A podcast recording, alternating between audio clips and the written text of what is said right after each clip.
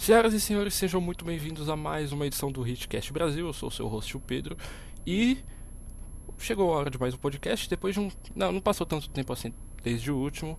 E hoje, aqui na nossa mesa, sem mesa, temos o Gabriel Barros, nosso cofundador. Como é que você tá, Barros? Olá, estou bem. Temos também. É... Eu ainda não sei como apresentar ele, mas ele tá aqui também, o Wesley, o Neguban. E aí, rapaziada, tudo bem? Está doente? É, sigam lá no Twitter. Estou doente, Está doente. estou gripado depois de um final de semana fora de casa. Mas vamos aí, vamos, vamos tentar aí conversar com vocês da melhor forma possível. Eu aposto que ele morre do- na marca de 42 minutos. É meu palpite. e o nosso convidado especial, nós temos um convidado especial. Já é, fazia tempo que a gente não tinha um convidado especial. É o Rodrigo Lazzarini. Desculpa se eu falei errado. Rodrigo, diga à audiência, pra quem não te conhece, onde as pessoas podem te encontrar. Seja muito bem-vindo. Muito obrigado, Pedro. Bom, né, vou começar pelo meu bordão, se isso é um bordão, né? Olá, olá, que é o jeito que eu começo os nossos podcasts também. Como você me apresentou, eu sou Rodrigo Lazzarini, escrevo para o Time Out Brasil, sou fundador também do Live College BR, site especializado em basquete universitário aqui no Brasil, né? O primeiro e único por enquanto, né? Talvez possamos ter concorrentes Vou- ao acho que eu vou longo um. da caminhada. Acho que eu vou criar É, é uma boa. Mas é um prazer estar falando com vocês, né? Falar de basquete, que a gente gosta muito, falar principalmente do meu Miami Heat, né? O time que eu gosto e torço. Então, vai ser uma conversa muito bacana. É, eu, demorei um pouquinho pra entrar em contato com o Rodrigo, eu fui tipo seguir ele no Twitter hoje, por isso que ele demorou pra vir aqui, eu já poderia ter chamado faz tempo. E esse, esse podcast já era pra ter saído faz tempo, mas o Wesley foi quem convidou o cara, então, né? Eu não acabei não convidando o Rodrigo porque a gente não brigou no Twitter. É geralmente assim que a gente convida as pessoas aqui. Faz parte, faz parte. Tipo, as pessoas me seguem, eu discuto com elas e convido. Foi assim que eu, eu e o Barros fundamos o podcast. Verdade, pior que foi verdade mesmo. Eu já discuti muito com o, com o Pedro no Twitter por causa de, do Miami. Eu discordo de algumas opiniões.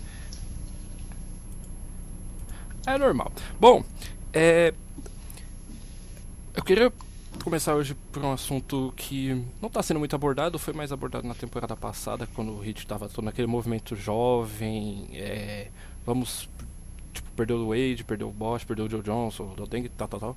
E aí a conversa era que o, o Dragic não sobreviveria ao a trade deadline, né? A deadline de trocas. Acabou que o Heat fez a- o milagre lá de ganhar. Não seja se é milagre, mas ganhou três jogos seguidos tal. E aí essa conversa foi pro saco. Com o Heat indo totalmente jovem hoje, tipo, to- o Heat ainda é um time jovem, a média de idade deles é bem baixa. E é um contraponto o teu Dragic, é onde vocês veem, tipo, o posicionamento dele no- na direção do futuro da franquia. Bom, obrigado por me deixarem em silêncio. Barros, Eu, diga aí o que, que você acha. é, em, relação, em relação ao Dragic, é, ele, o contrato dele expira em dois anos, certo? Isso. Tem 31 Sim. E ele vai estar na mesma situação do Wade daqui a. a- quando ele tava com 33, saiu do Miami. É, eu acho que o Pat Riley vai manter esses dois anos de contrato do Dragic, a não ser que ele consiga uma oferta por um armador do mesmo calibre e mais novo, por exemplo, um Bledsoe é, da vida. E ele, é, cumprindo esses dois anos de contrato, eu acho que o Pat Riley vai atrás de um armador mais jovem, no caso que tem uns 27 anos. É, no caso, o Kyrie Irving também, que eu tô querendo dizer. É, e ele, ele entra assim na timeline do grupo, porque o grupo, embora seja jovem, com 24 anos, é, até os 33 assim ainda é o, o, o, o teto do jogador. Então acaba que é, a- o, o, o contrato do Dragic é muito bom e vai, ele vai ma- manter assim, o ritmo pelo menos pra, pelas próximas duas temporadas. Então a timeline do time é, ele, ele combina com a do Dragic, que o Raiders vai continuar no, no, no Miami por mais quatro, é, o Whiteside vai continuar por mais quatro, eu acho também. É, Winslow, Josh Richardson vão renovar depois, e Tyler Johnson, essas coisas. Acho que Tyler Johnson ainda sai nessa temporada agora, mas os outros jogadores, é, até o Wayne Ellington, que tá velho, vai sair do Heat após essa temporada. É, James Johnson teve a primeira temporada boa dele, então ele vai. É, o, é, o esperado é ele manter o ritmo. Kelly Olynyk ainda é jovem, então. O Ban também. Então, é, e. Vai. e tipo, o Heat vai ter que muitas decisões agora nesses próximos, nessas, nesses próximos meses, porque tem que renovar com o Josh Richardson, pode renovar, assinar a extensão com ele. Ano que vem tem a do Winslow e tal. Tyler Johnson, o salário dele vai para 30 milhões, parece que é 30 milhões, mas é 18, 19. Rodrigo, o Drag, onde você vê o Drag se encaixando nessa, né, nessa timeline, como o Barros bem falou? É uma questão muito importante, né? Hoje, é bom lembrar assim, a gente grava né, podcast um pouquinho antes de ir pro ar, hoje é dia 28, uma segunda-feira. O Goran Dragic é, não vai mais jogar, né, defender a, a sua seleção. Então, ele que é um jogador da Eslovênia, né? Acabou falando que não vai. Então a gente entra na questão da idade. Ele tá velho ou ele não tá velho? Ele tem um hoje, né? Ele tem um salário aí de 17 milhões de dólares, né? É um, um salário bem alto se for ver para um jogador que é de calibre. Ele tem ainda um contrato ano que vem, na, e depois também na temporada 19 20 ele tem a player option, né? E tem um contrato até 2020, que aí ele vira free agent. Mas assim, é, é um jogador que oscilou muito, na minha opinião, na temporada passada. Tá, ele teve momentos que aquela época que quando o Hit engrenou aquelas vitórias todas que a gente tava no famoso empolgou para os playoffs, não foi o que aconteceu, né? O, o, o Teco jogou muito bem aquela sequência de jogos, levou algumas vitórias, mas eu vejo em algumas partes o jogo dele não se encaixando muito bem, né? Por ter o estilo mais europeu de jogar, de carregar, de jogar no pick and roll. Ainda bem que tem o Whiteside ali que pode que tá fazendo isso, né? Agora também com a chegada do, do Ben Adebayo, mas foi o que vocês falaram, né? Eu vejo também Dion Waiters é, é, sendo talvez um franchise player, mas difícil. E né, depois a gente vai falar um pouquinho mais do, do Dwayne Wade, mas eu acho que o, que o Dragic tá com um salário muito alto. Por mim, é, o ano que vem, a gente, sei lá, né, já dava um buyout, aí eu não sei o que a gente poderia fazer, mas com, com 32 anos não dá mais e, e é essa busca aí por, por novos armadores, como vocês estavam falando, né, de buscar Kyrie Irving, buscar ou, propriamente algum outro armador de, de segundo round, de, de draft, ou buscar alguém, sabe, que dá para pincelar, para quê? Para formar uma base e começar, né, todo o rebuild pra gente ir subindo aos poucos. Então, é complicado, mas a situação do Dragic, assim, né, são, foram cinco, assinou né, cinco anos de contrato, 85 milhões, então é muita coisa, né, para jogar no lixo agora. Então, quem sabe ele vira chavinha, né, já que ele falou que não vai disputar o Eurobasket, não vai disputar nada pela seleção, vira chavinha, o Spolster consegue colocar ele para para engrenar esse time do Heat. Eu discordo de você é, na questão de que ele foi inconsciente. Eu acho que no passado ele foi claramente o jogador mais consciente do Hit. Os números dele, eu odeio chegar em números, é, uhum. tocar na parte dos números, mas ele foi um jogador de 20 pontos, 8 assistências, chutando 47%, alguma coisa assim. E chutou as estrelas dos três pontos. Tipo, por um jogador desse, claro, que time de tanque que hoje precisa do Goran Dragic? Você não consegue hoje por ele, por exemplo, uma escolha alta do draft, que era o que o Pat Riley queria enquanto o Hit estava tancando, né? Mas é. você ainda consegue o que? Duas escolhas de segunda rodada por ele? Talvez. É, porque tem isso também, sim, não adianta sim. só. É, claro, eu espero que o pessoal que não entenda errado. Eu amo o Goran, acho que é um jogador brilhante, um dos meus jogadores favoritos, mas alguns, alguns, de algum momento eles vão ter que fazer alguma coisa com ele. Eu não acho que vai ser agora, principalmente porque não sei se ele tem alta metragem. Tudo bem que ele joga dois jogos por dia lá na Eslovênia. Mas. O que, que você achou, Wesley? Então. Uh, eu, eu sou das pessoas que, desde que ele assinou aquele contrato, de, esse contrato de 85 milhões em cinco anos, eu sempre fui uma pessoa bem contra. Uh, eu vivia reclamando dele E ano passado ele teve uma boa temporada. É, o problema dele é, são as lesões recorrentes, sabe? É, quando a gente mais precisa dele, ele tá lesionado. E não pode ser assim. É, um jogador que tem um lampejo de genialidade a cada dois jogos e desfalca o time a três. Isso complica bastante. E se a gente conseguisse uma troca por ele, ou, ou escolhas de, de, de draft, ou até um, um outro armador é, mais jovem, seria uma boa. É, porque, querendo ou não, o time está numa fase de reconstrução e jogadores que são teoricamente jovens como ele e não conseguem desempenhar seu papel, complicam bastante a vida do time, porque o sistema, o sistema ofensivo ele fica, ele fica meio defasado. É, por exemplo, quando ele não estava em quadra, o Waiters estava em quadra e cuidava do, do que precisasse. E teve um momento que a gente ficou praticamente sem os dois. E o time, o time acaba, o time acaba se tornando refém disso e acaba culminando em, em más atuações. É, eu meio que concordo com o que o Rodrigo falou. A gente tem que repensar aí sobre a questão dele.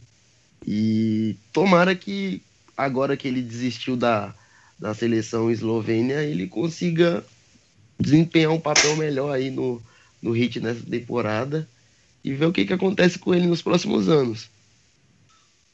O, acho que o Barros também pode, pode falar mais disso também. Ele com, com o Wade a gente viu durante aquele, aquele período que foi um. Não, não teve fit, não teve encaixe entre os dois, demorou para encaixar, principalmente também porque o Drag estava fora de forma, teve aquela questão da esposa dele, não tá na cidade, tal, tal, tal. E com o Eires eu, eu acho que ele já encaixou. Tipo, o jogo do Hit hoje é driving kick, bola para fora, por isso que eu acho que o, o Josh Richardson tem que ser titular, mas isso é uma outra questão também. E tipo, ele é um encaixe. Vocês acham que ele é um encaixe tão ruim assim nesse time? Porque o time joga do jeito que ele gosta de jogar. Tipo, transição, num pick and roll alto com ele com Whiteside e tal. Esse, vocês acham que ele é um encaixe tão ruim assim no time? É, deixa eu falar. Deixa eu falar primeiro, porque eu esqueci o meu nome. Opa, claro. Então eu quero falar primeiro. É, tá exigindo o... agora. Sim, claro. É, eu sou cofundador, então eu tenho todo o direito de exigir. Passa. Passa. Tô zoando. É, não, mas vamos lá. É, o Dradit e o Wade, eles não deram certo porque o Wade não tem a bola de três que o Waiters tem. E obrigado pelo cachorro no fundo. Tá... De novo o cachorro tá aqui, né? De novo. A gente não precisa, é, a gente precisa dizer de quem é, né? não. Já é, já é presença ilustre. E ele não muta o microfone enquanto o cachorro tá latindo, tá ligado? Pois é. é... Aí, aí vamos lá. O. O. O. O. Se perdeu. O Waiters. É, eu me perdi. O Waiters tem a bola de três que o Wade não tem. Então, o que, que isso significa para o Dredd? Que ele pode ficar um pouquinho com a bola mão, mais com a bola na mão. É, o Waiters tem que, tem que ter um pouquinho da bola na mão e tal, mas ele é, pode ficar mais no, no catch and shoot. Enquanto que o Dragic, como tem também a bola de três, ele também pode ficar às vezes. Então, não é, não é só. É, o Miami tem essa arma de não ter apenas um, é, um controlador de bola. Um cara que, é, com, que tem a bola dominante na mão, sabe, é, os, os dois sabem chutar de três bem, é, ao contrário do, do Wade, que não tinha essa bola de três. É, ele mostrou só nos playoffs de, do ano retrasado e só lá. Então, abriu espaço. Tanto que o Dragic, no jogo contra o Raptors, conseguiu ser efetivo por causa disso. Não, minto, não foi jogo contra o Raptors, não. Foi contra o Hornets. Foi o último jogo, foi o jogo 7. Ele conseguiu ser efetivo por causa disso. Então, é, assim, eu acho que deu certo para o Dragic. Dragic se encaixa, sim, no perfil do Miami. Mas é, ele também tem aquela coisa de ele poder declinar no, no, ano que vem. Então é por isso que a gente tem que ter um pouquinho de cuidado com o Dredd. É, então, é por isso que eu, eu trouxe essa questão. Porque de repente, tipo, ele teve a melhor temporada desde que ele foi 13 on, 13 on NBA lá em Phoenix, naquela temporada que ele foi Most Improved Player. Essa foi a melhor de longe, a melhor temporada dele desde então. Com certeza. E, e tipo, se ele declinasse, ele já não tem um valor alto. Claro, o contrato dele é bom, mas sei, o Hit tá pensando em jogador por jogador, porque, tipo, que time que tem é, chance alta na loteria vai precisa do Goran Dragic? Rodrigo, o que, que, você acha? Tipo, qual, o quanto tá, tá valendo o Dragic? Claro, eu não acho que o Hit vai movimentar ele, eu acho que não nessa temporada, principalmente porque já viu como que deu certo no final da última. Mas quanto você conseguiria pelo Dragic? Tipo, fit com o então, e tal, essas coisas todas. Foram, foram o que vocês falaram, né? Assim, até a parte que você falou que, que você não discordou de mim. Eu também, eu também é, discordo de mim um pouquinho, mas assim, se a gente colocar os números, né? Colocar em questão de números, mas assim, é, é, o estilo de jogo dele que eu acho que às vezes não se encaixa com que o pé, com que, né? é proposto pelo, pelo Eric Spolstra. Então, assim, é, mas foi o que vocês falaram, você consegue um valor de troca de moeda alto por ele, tá? É, não tão alto como uma escolha de loteria de draft, mas quem sabe um segundo armador de uma segunda unidade, um, um Brandon Knight da vida, entendeu? Com alguma outra segunda escolha, ou você, sei lá, pegar ele e ou o Tyler Johnson e o Josh Richardson por mais outro, eu acho que dá para fazer uma combinação aí, né? Mas foi o que vocês falaram, né? Eu também concordo que a, a, última temporada dele foi fenomenal, por mais que eu acho que ele continue, né? Foi, em alguns momentos não foi consistente, foi, teve seus altos e baixos. Assim como o time Espero inteiro, que ele né? melhore, né? É, assim como o time inteiro, com certeza. Mas assim, eu vejo, por exemplo, o Justice Winslow pode ser um cara que vai ser diferente. Eu acho que eu acredito no potencial dele, que bem trabalhado, ele vai conseguir, né? O Whiteside a gente nem se fala de tão.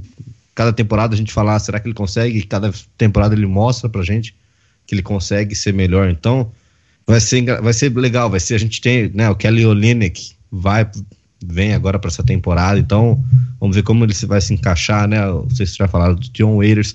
Mas eu vejo, é, não fugindo muito da pergunta, o Goran Dragic a gente consegue sim moedas de troca, mas eu acredito que, que nem o Spolster, nem o Pat Riley vão colocá-lo né, no mercado assim facilmente e, e, buscar alguma coisa. Então, acredito que ele vai cumprir mais dois anos a gente vai estar tá com Dragic armando em quase 2020 aí assistindo o Hit. Meu Deus do céu, você não sabe o quão assustador você soou agora. Tipo, Dragic é, em 2020, é. armando em 2020, Deus do céu. Mas você citou o Waiters e você falou que ele pode ser um possível franchise player, que é exatamente isso que o Heat precisa hoje. Né? Claro que pode ser o Waiters, quanto pode ser o Winslow. Você acha que o Waiters tem esse potencial para ser esse franchise player? Cara, eu vou te falar que eu assisti muito ele em Syracuse, viu, jogando college em 2013, 2012 ali, e ele tinha tudo para sair do college e já estourar na NBA. Só que a gente sabe, né, a cabeça é fraca. É um jogador que que para ser o líder de time, você sabe que você tem que conquistar, né? Ter o grupo na mão ali, ser o capitão e ser o cara que vai, não vai, na hora da briga, vai ser o primeiro a dar um soco. Então, James o Waiters talvez, né? O Waiters talvez não seja essa essa, essa pessoa. Eu vejo também no Justice Winslow, né? Jogou por Duke, né? Foi liderado pelo Coach K. A gente brinca e fala muito disso no college, né? O quão o técnico é importante, né? Você pega um Dion Waiters sendo treinado pelo, pelo Jim Benheim, Syracuse, pega o, o Justin Winslow pelo Coach K. Então, são dois caras que estão no hall da fama do basquete. E eu vejo, sim, a, a possibilidade do, do John Waiters como do Justin Winslow. Só que o John Waiters precisa né, dar uma segurada ali. A gente viu alguns momentos clutch dele. Né? Nunca imaginei que fosse falar isso, mas John Waiters foi clutch em alguns jogos para o Miami Heat na temporada passada. E ele pode ser esse franchise player, sim. Mas eu acredito que, que o Heat não vai dar esse. Igual a gente tem na NFL, né? O, que é o, é o franchise tag ali, que o jogador é, já fica com status diferente no grupo. Eu acredito que o John Waiters não vai receber isso, até porque. É, não tá no patamar dele hoje ainda, eu acredito, ó, eu vendo assim, na minha opinião, o Hit busca alguma estrela em dois anos, assim. Não nessa temporada, na próxima, logicamente, né? Já meio que temos aí o deadline até quase o All-Star. Mas assim, eu não vejo o Hit buscando alguém, um Kyrie Irving da vida nessa temporada, mas na próxima temporada o Hit vai entrar pesado. É o que eu, o que eu imagino que vai acontecer para buscar um jogador alto nível, né? Um jogador All-Star. Eu não sei se vocês concordam comigo. Não, isso aí a gente sabe que o Riley vai atrás todo ano, né? Ele foi atrás do Durant, foi atrás do Hayward. Tipo, a gente foi atrás do Kyrie, né? Lamarcus Aldridge. É, ainda bem, o Lamarcus Aldridge foi a melhor coisa que não aconteceu pro Miami Heat. E, tipo, a gente sabe que ele, vai atrás e. Mas de repente ele já tem, tá ligado? Não, tipo, ele já tem. Pode ser o Winslow. Eu não acredito que o Winslow vai ser Kawhi Leonard, mas eu acho isso meio absurdo para ele. O ceiling dele não é tão alto assim.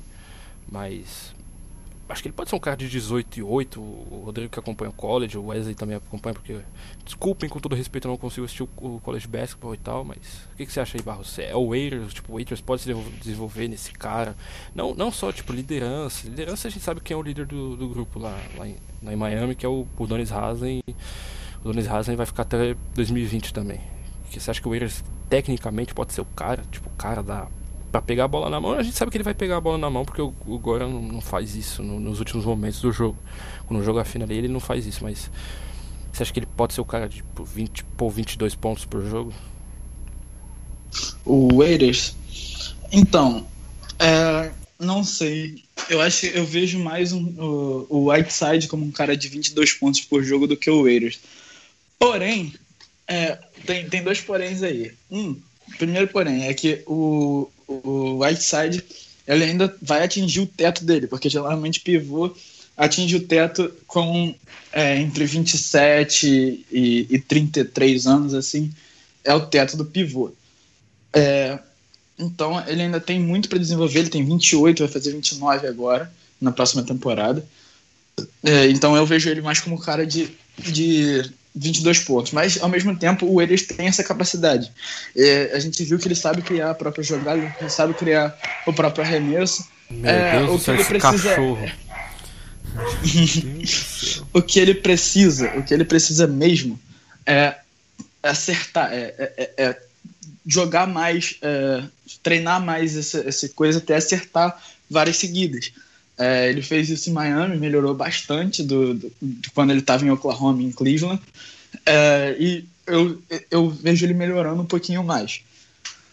É, quanto ao Dragic, acho que ele não melhora tanto, né? É, então, são os três caras que a gente vê assim como um franchise player. É, um cara que eu vejo que pode melhorar muito do jogo é o, é o Kelly Olynyk. Eu já gostava dele em Boston, não, não vou falar que ah, só porque agora ele é do meu time, não. Eu sempre prestei atenção nele é, e eu dividi muitas opiniões entre ele ser muito ruim e ele ser muito bom. Tem jogos que ele, porra, ele parece que ele vai dar o próximo passo e aí no jogo seguinte ele vai faz seis pontos, sabe? Então, é o cabelo. Com... É o cabelo. pois é. Com o, o, o Eric Spoelstra, eu acho que ele pode ficar mais. É... Ele, ele, é muito irregular, então ele pode ficar mais regular entre. É, com, no Miami. Eu tô falando de regular, não que ele vá estourar para 20 pontos. Eu acho que sim, uns 10, 11 pontos por jogo ele consegue atingir. É, a gente viu o Tyler Johnson fazendo isso, é, a gente viu James Johnson, J James Johnson fazendo isso, o próprio John Waiters, que era, fazia acho que 9 pontos, tá, fez 15 na última temporada. Então, são jogadores que o, o Spolstra consegue desenvolver para pontuar é, regularmente, razoavelmente. Wesley, eu vou jogar a bola pra você. Se ele ainda tá vivo, será? Tô. Acho que tá sim. E o que, que, você acha? O Waiters é o cara, por enquanto é o cara. Primeiro, sobrevivi aos 42 minutos. Que 42? É, ah, então... não, não deu 42 minutos de gravação. não, não, deu nem meia hora de gravação ainda. Ah, Cara, posso ainda tá de pé. Mas então, é, para quem viu o Waiters em Syracuse, é, eu vi, o Rodrigo viu, ele era um cara que você sentia muito à vontade ao ver ele jogando. Porque ele é muito confiante a, a maior característica dele sempre foi a confiança. Em criar jogadas, em defender, em arremessar, ele sempre foi muito confiante. O que que, o que que atrapalhou o Warriors nos primeiros anos dele de NBA foram justamente o problema, o problema físico e os problemas psicológicos. É, ele, ele conviveu muito com, com, com a violência na Filadélfia. É, ele teve vários problemas familiares, é, questões afetivas mesmo, que atrapalharam o desenvolvimento dele dentro da NBA. Mas na temporada passada, deu para ver que depois que ele se encontrou com o Pat Riley e com, com o Spor, ele, ele já mudou de postura. Ele tem treinado mais, ele tem se cuidado mais. Emagreceu bastante. Ele fez um emagreceu muito, muito. Quem vê de Cleveland e de Oklahoma City Thunder fica abismado, tanto que ele mudou. Não, é só você ele, ver, é só você ver o Wade de Miami para Chicago, quanto o Wade tá, tá, tá, tá, vocês sabem o que eu ia falar. Enfim, tá gordo. Sim. Tipo, você você via o o, o Raiders no Oklahoma City Thunder, ele tinha confiança para arremessar, mas tipo, a, ele errava um arremesso, a bola começava a rodar entre Duran e Westbrook de novo, e quando voltava nele, ele já errava o arremesso de novo. E foi assim, pelo menos durante os playoffs todos. Ele, o Sérgio Ibaka e o Duran desperdiçando bola pra caramba, sem contar com os turnovers do, do Westbrook. E na temporada com o Miami ele recuperou essa confiança. E tanto que ele jogou muito bem. É, eu acho que ele tem muito que melhorar ainda. Ele tem apenas 25 anos. É um cara que, que com desenvolvimento correto. Opa, achei que a gente é, morreu. Não, não acredito que ele. Ele caiu? Não acredito que ele, que ele chegue. Não acredito que ele chegue a, a um nível de. a um nível de estrela, de estrela de top 10 da liga, top 20, mas ele pode ser um, um um excelente role player aí nos próximos anos. E sobre liderar o time, eu acho que pela confiança que ele tem e pela vontade de vencer que ele tem é, a mais do que os outros jogadores, ele pode ser um excelente líder. Até porque o, o Donis Hasley, ele trabalha bem mais com a parte psicológica, mas dentro de quadra, na hora do, do vamos ver mesmo, quem tá lá é o Waiters. Então eu acho que ele que tem a oportunidade de ser o líder. O Wesley podia ser facilmente psicólogo, né? Todo, acho que é o segundo podcast que ele fala de psicologia. Da última vez foi o Bruno Caboclo. Então, Ei, Caboclo, né? nós, nós vamos falar de seleção brasileira? Vamos, mas é claro que a gente vai. Ah, meu Deus gente, do céu. Você acha que a gente não gosta de falar do caos envolvido no mundo? Ah, ah eu, eu, eu, eu, posso, eu posso xingar o Caboclo no meio da coisa? Se não tiver palavrão, então, a gente vai ser patrocinado em breve. Então, se não tiver palavrão. Então. Tá bom. Mas, rapaziada, é, sobre a questão do caboclo. Não, não, não, calma aí, é, calma aí. Eu falei aqui. Vamos terminar ah, só assunto ah, rapidinho. Não, não, não, calma aí. Sim, então, eu, eu, deixa eu só adicionar uma coisa sobre, sobre o, o. É, eu acho que, assim, é, ele tem um arsenal ofensivo, um arsenal ofensivo médio para bom.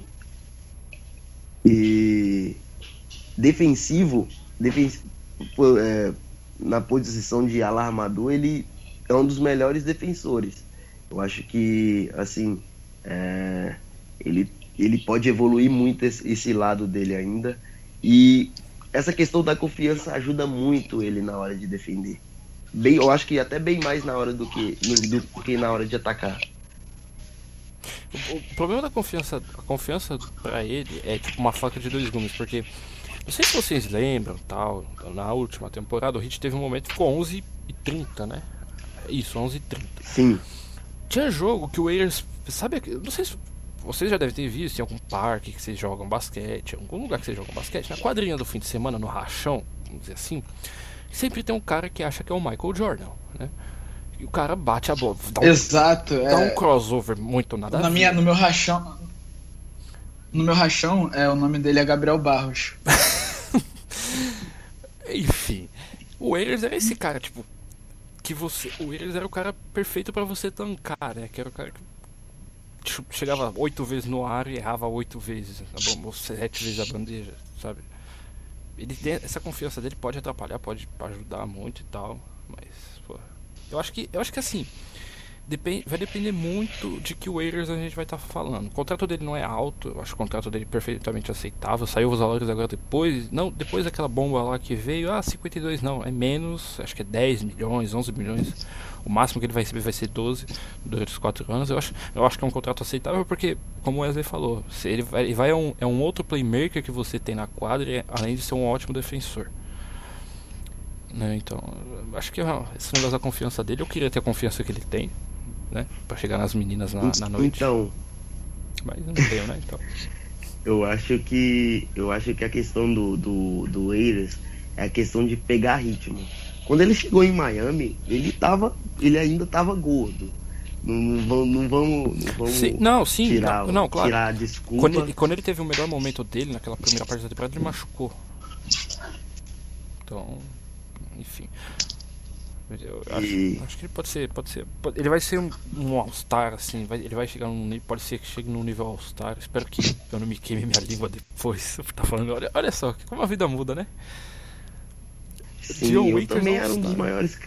Cara... Eu também era um dos maiores críticos do, do Wailers. Tanto. É, eu acho que foi a, a época que eu mais critiquei ele foi no Oklahoma City Thunder porque ele teve muita bola de três, bola importante no, nos playoffs na mão e não conseguia matar as jogadas. E tipo, é, não é todo dia que você pega um Stephen Curry jogando mal, um Clay Thompson jogando mal, e você tinha a oportunidade de ir para a final e possivelmente ganhar, porque, olha, o Oklahoma City Thunder, com o arsenal ofensivo que ele tinha na época, contra o, o o Cleveland Cavaliers só com o LeBron, era presa fácil. Tinha, acho que eles, eles, tinham, eles tinham um matchup pior do que com os Cavs. Mas enfim, vamos falar sobre seleção. É, eu, eu não. Desculpa, é, vou, vou só desinformado e tal, mas é, é o que é, é o caso. O Rodrigo, você que está acompanhando a Copa América, né? O que, Sim, que, o que, que tá acontecendo? Explica pra audiência, explica pra mim também, eu tô interessado em saber, porque porra, tipo, teve um ano que perdeu pra Jamaica, né? Sim, senhor. Pessimamente vez, 2015. E dessa vez teve um jogador que largou o time no meio do jogo. Explica.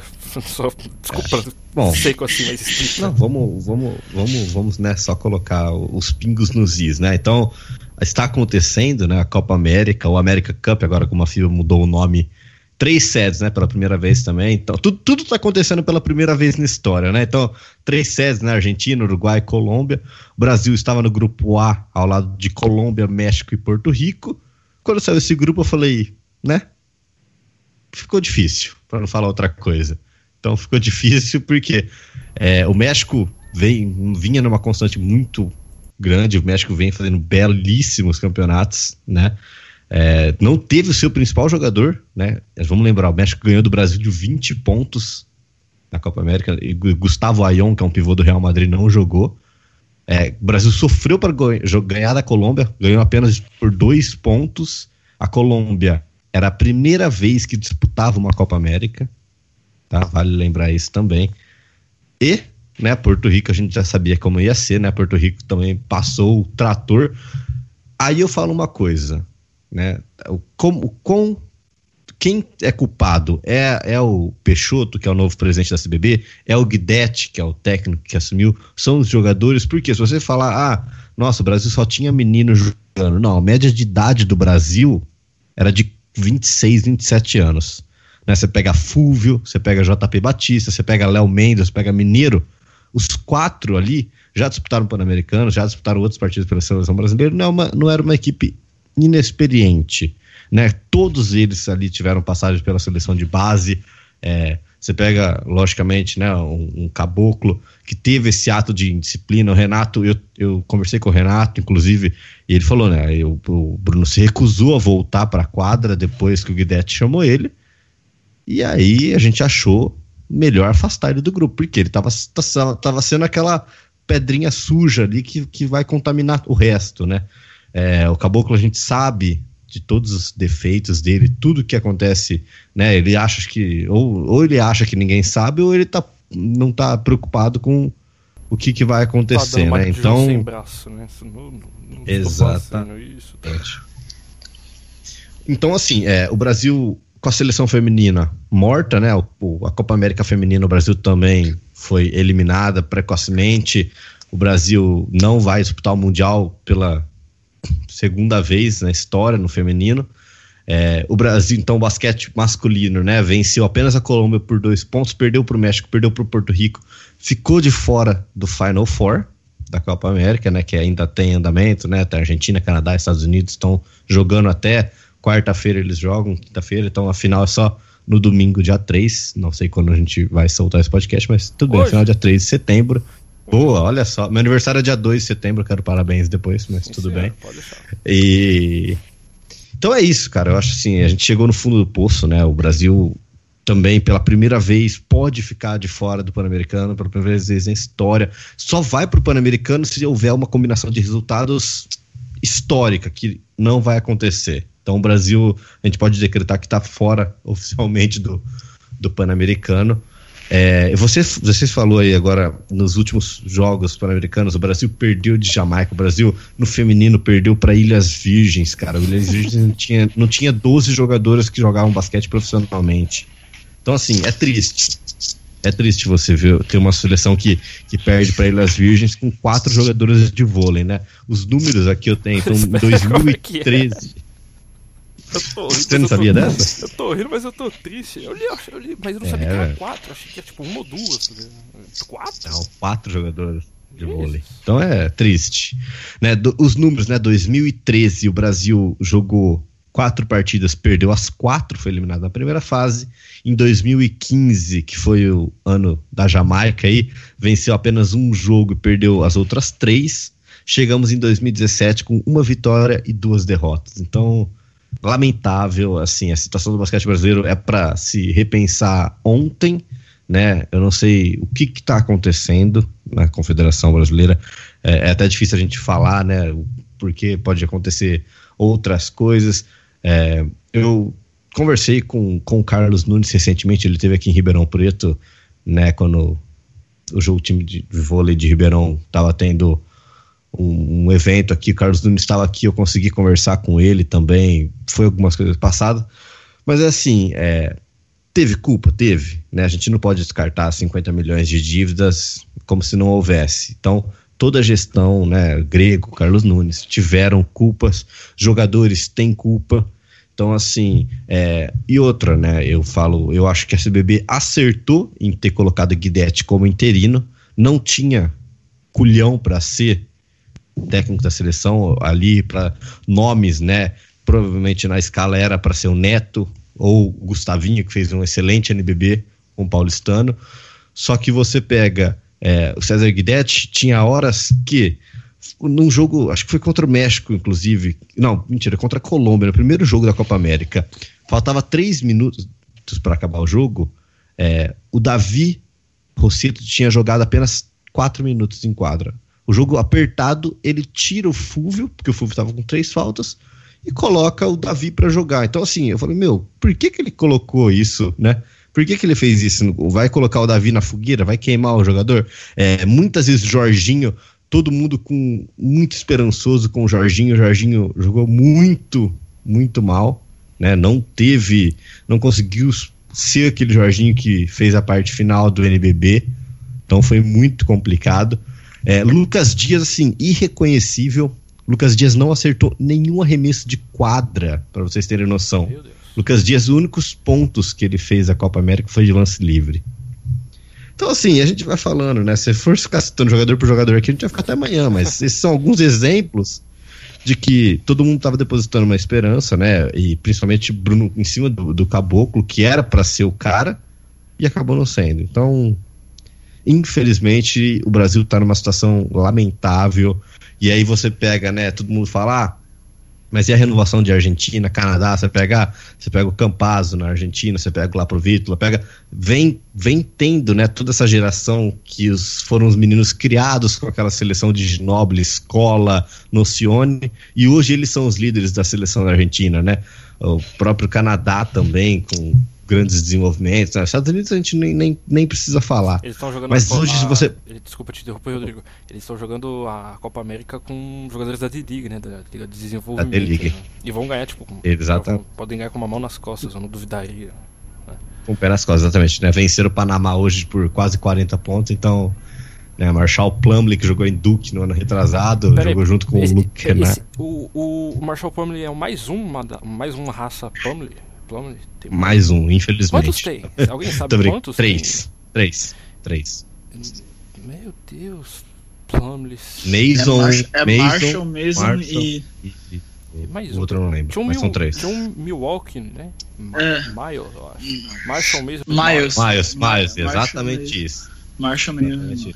Meu Deus, tipo, é um absurdo. Os, os Plumleys, eles mas... se eles se reproduzem. Se proliferam, se proliferam. E, é tudo, Mas e assim, vocês já perceberam que todo, todos eles começam com M, né? Marshall, Mason, Miles. Acho que tem mais um. Exatamente. Peraí, que eu acho que eu vou fazer uma pesquisa. Peraí, eu acho que tem mais um. É... Bom, eu acho. Eu não sei o que vocês acham, cara, mas o, o basquete é, brasileiro morreu, é, não tem mais o que falar, é, tem que começar da base de novo. É, muita gente não sabe, mas existe um centro de treinamento específico para a seleção brasileira de base. Vocês sabiam disso? Não. É, é, esse é um então, dos tópicos que eu ia tocar, porque tipo, se você. A gente, já que a gente não consegue colocar o sistema, por exemplo, Óbvio que, óbvio que não dá para colocar o sistema que os caras fazem nos Estados Unidos, que co, é, colegial, é, faculdade, profissional. School, não tem como, isso é impossível fazer aqui. Porque, né? Por motivos que a gente não. Por conta da cultura, muita por conta da cultura do, do brasileiro, eu vou te falar a verdade. Porque eu, eu, eu tive a oportunidade de morar por diversas vezes, vários anos nos Estados Unidos, é a cultura que lá eles valorizam, vão assistir todos os esportes. Então, aqui o brasileiro só gosta de futebol e é, e é isso. E, e não, não tem trabalho de base, já que a gente não tem como seguir o, o, o exemplo americano, estadunidense, seria o ideal seria seguir o exemplo que a gente tem aqui, que é o futebol, função de base, que joga sub-12, sub-14, sub-16, sub-18, juvenil, sub-20. Era, era o ideal. Com certeza. É, é o ideal fazer? Com certeza, mas assim, a gente pega a CBB acabou com os campeonatos de base. Já. Antigamente existia esse campeonato de base, né? Tirando as federações, você pega, eu vou dar um exemplo, você pega é, é, São Paulo, Rio, Porto, é, é, Rio Grande do Sul, Paraná, Santa Catarina, não tem. São essas cinco, seis federações que comandam ali a, a, o basquete de base do Brasil e o resto não tem. Você pega um outro time no Nordeste, um outro time no Norte, mas infelizmente é isso, é só aqui e é muito pouco, né? Então, assim, é muito triste, muito triste. Eu vou pra, só para situar isso que eu tava falando, em 2010 em, em setembro de 2010 foi construída uma arena olímpica, né, chamada de Arena Olímpica, em São Sebastião do Paraíso, Minas Gerais, que era simplesmente para receber o centro de treinamento e desenvolvimento da base do basquete brasileiro. Perdas foi usado isso daí. É, quando foi construído, eu, eu lembro, eu, eu, lembro, quando foi construído, falou, agora vai. Então, e era para ir, né? É, e era para ir. Então, é, agora, agora, a gente tem, agora a gente tem um dilema mais complicado ainda como, né, tô, tô falando das informações, como eu tô muito eufórico falando das informações tudo picada aqui, não, é, a verdade é essa, o Brasil não se classificou nem para o Pan-Americano. Por quê? Antigamente, a Copa América era da onde saíam os times, né, as seleções que jogariam o Mundial do, de basquete, que agora virou a Copa do Mundo, né? Agora vai ter a partir de 2019 na China, vai ser a Copa do Mundo de basquete.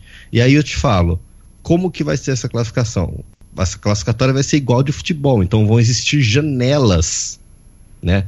Então, em novembro, duas datas em novembro, o Brasil já tem que jogar contra duas seleções e começar. Vai ser um, a parte igual grupo, igual tem no futebol, para todo mundo se situar. Joga dois jogos, um jogo em casa, um jogo fora e tem que ganhar. Quem soma mais pontos são os quatro, cinco classificados. Então vai ser muito complicado para o Brasil classificar também para a Copa do Mundo. E aí você fala, o que, que a gente vai fazer com com os outros, com os outros jogadores, como que a gente vai fazer, como que vai voltar a base do Brasil. Então é é triste. Nós estamos nós estamos muito perdidos. É porque porque não, não sei se os outros dois rapazes estão aqui querem se ouvir nisso, mas acho que é difícil até para, por exemplo, você falar para um garoto tipo de 10 anos, ó, oh, você quer jogar quer jogar futebol ou você quer jogar basquete? Tipo, o pai chega para uma criança e pergunta. Aí ela vê, ah, não, a seleção brasileira, o Neymar ganhando tanto faz lá. Bilhões, é, né? É. Ou quer jogar basquete onde a seleção não investe, o, o esporte é quebrado aqui, acho que isso é meio que claro, né? Ou que não se classifica para Pan-Americano, pede da Jamaica, das Ilhas Virgens, com jogadores de vôlei.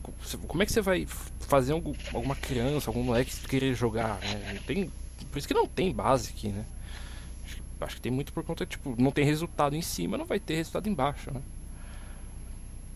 É, é bem complicado. Bom, é, só para concluir essa parte da, de eliminatória, dia 24 de novembro, Brasil enfrenta o Chile, não tem tradição nenhuma no basquete, mas dia 27 pega a Venezuela, né, que foi, que é, inclusive, a atual campeã da Copa América, e aí o negócio começa, o caldo começa a ficar grosso. Então, complicado, né? Vamos ver como que a gente pode reerguer o Brasil, que eu tenho certeza, né, Brasil, a gente sabe basquete brasileiro é campeão mundial e aí jogou né, vitórias, medalhas pan-americanas em Olimpíadas, então é, é, importante. Vamos ver como que a gente faz isso. Já que a gente tá nesse tópico. Desculpa se eu me alonguei muito. Ah, ok, isso é o convidado. É melhor do que o Wesley falando 5 minutos sobre jogador de 15 anos de idade.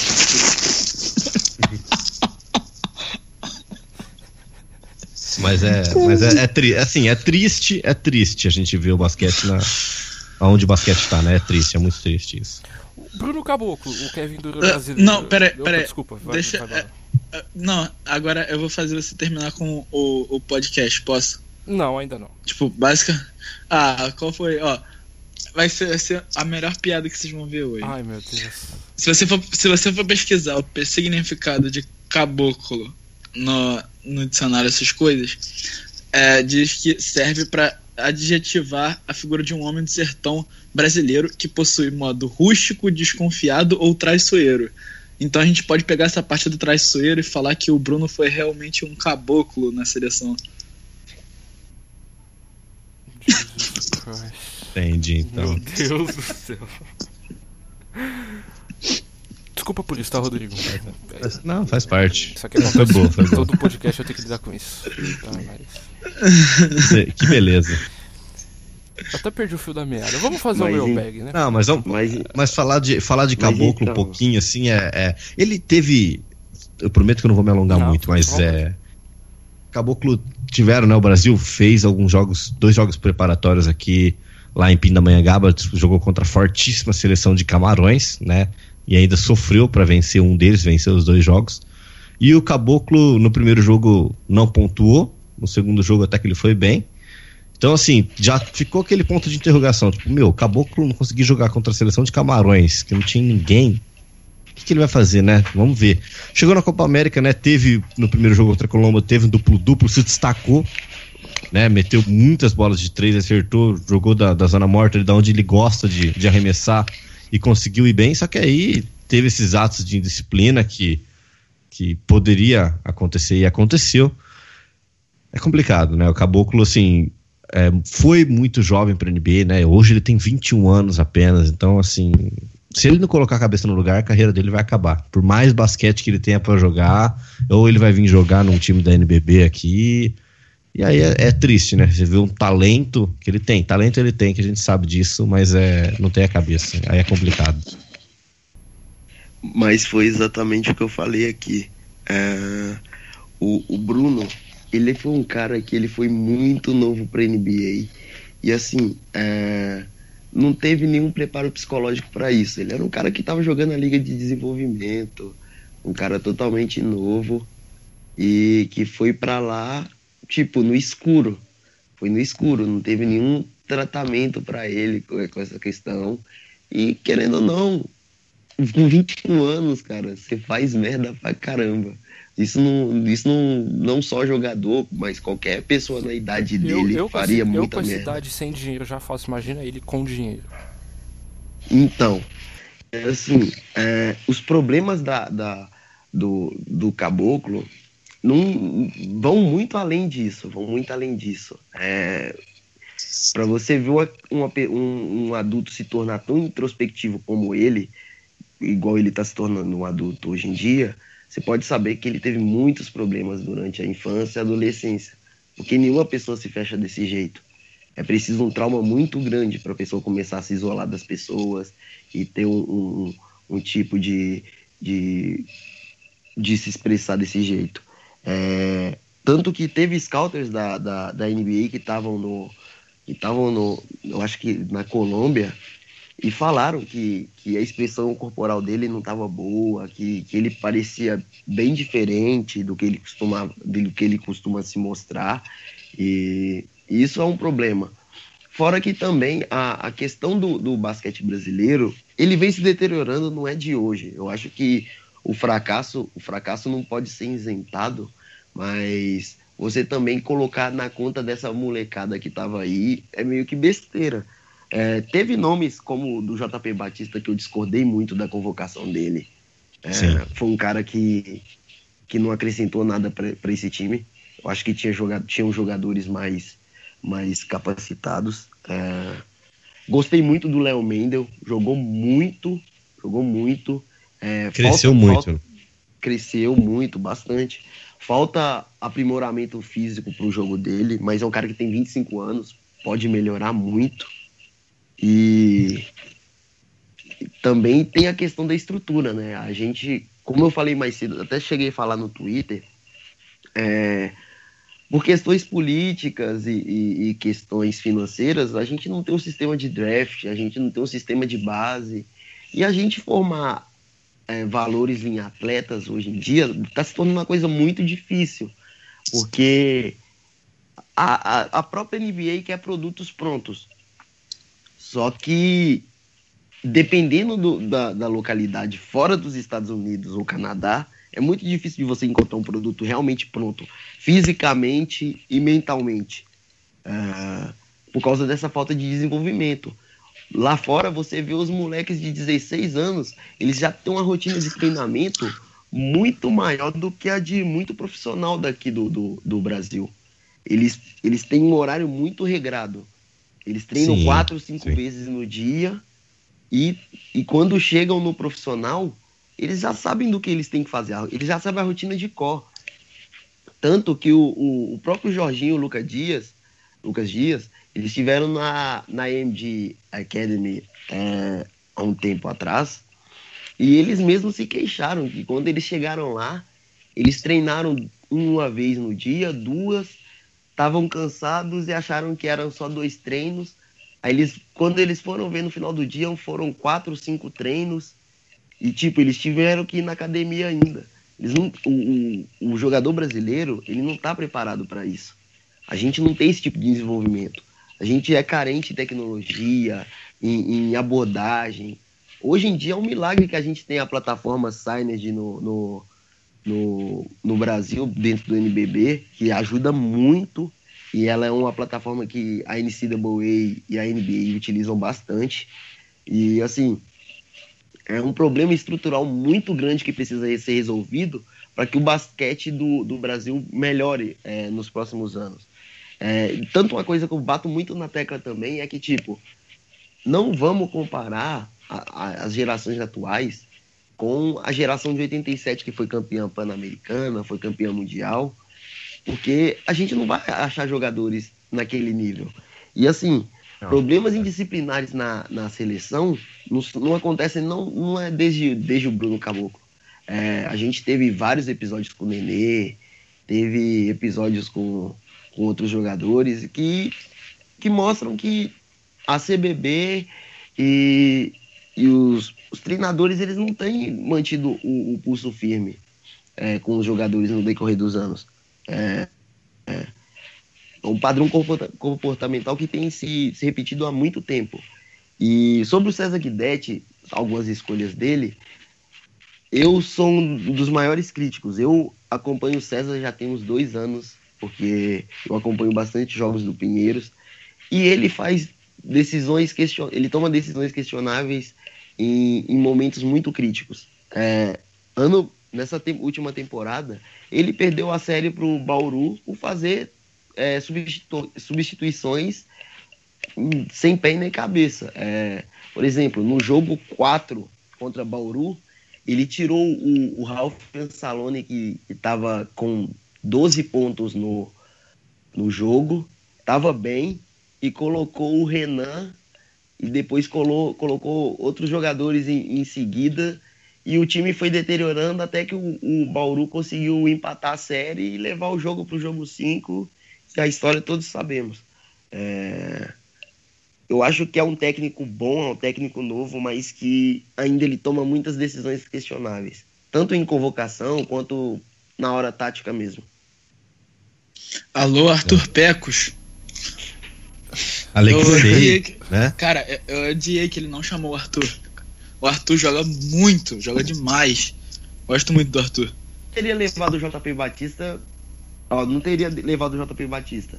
É, eu teria dado a chance pro, pro Wesley Senna, que é um jogador que é novo e, e tem um potencial enorme. É, é, muito bom fisicamente. Tinha o Michael Uchendu também, que, que joga no Bauru. Um, um, baita jogador, é novo, tem 19 anos, jogou na categoria de base da seleção, mas que está se destacando bastante no profissional do Bauru.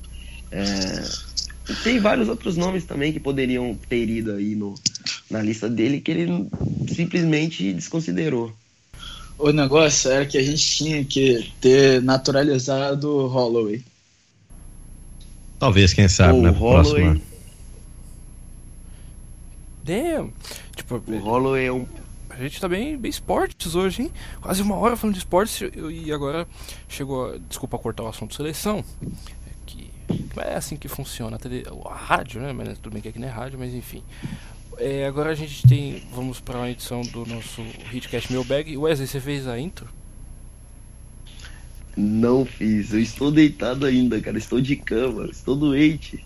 Pra audiência... Baita Miguel, hein? Pronto. Olha já faz tempo, ó. Pra audiência que não sabe. Já tô vendo, já tô vendo que o texto do Live College não vai sair, né? Mas tranquilo. Não, não vai. Ele, vai ele tá pronto, Rodrigo. Eu vou mandar ele pro ele, Sasso ele tá, ele tá pronto, só falta escrever. É, tipo isso. vou, vou, vou, pedir pra você ir pro Sasso passarem no RH já amanhã cedo, já, rapidinho. Que isso. Ó, o, o Wesley falou assim, eu falei assim, não, vou começar a trabalhar na intro pro podcast, né? Tá começando do nada e tal.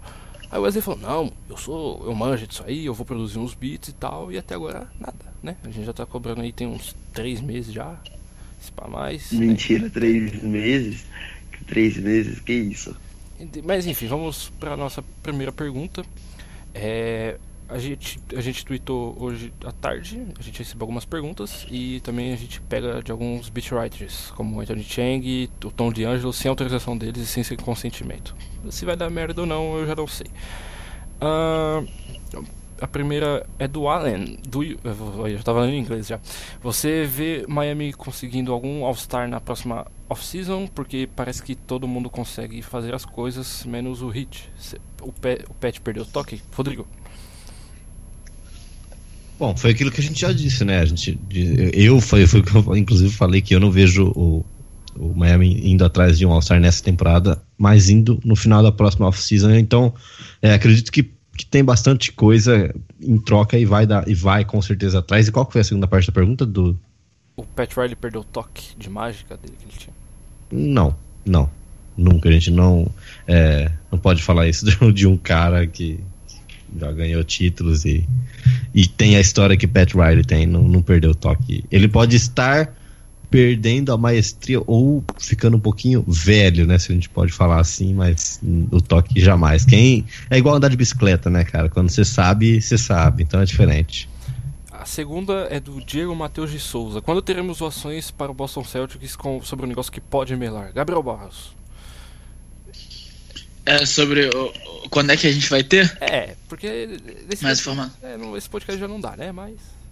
Hoje não dá. É, a gente tá torcendo pra melar, né? Pra dar pra ir. É, não, porque torcedor do, do Miami não gosta muito do, do Boston, né? Então. É. Cara, eu, eu, eu quero muito que mele, porque.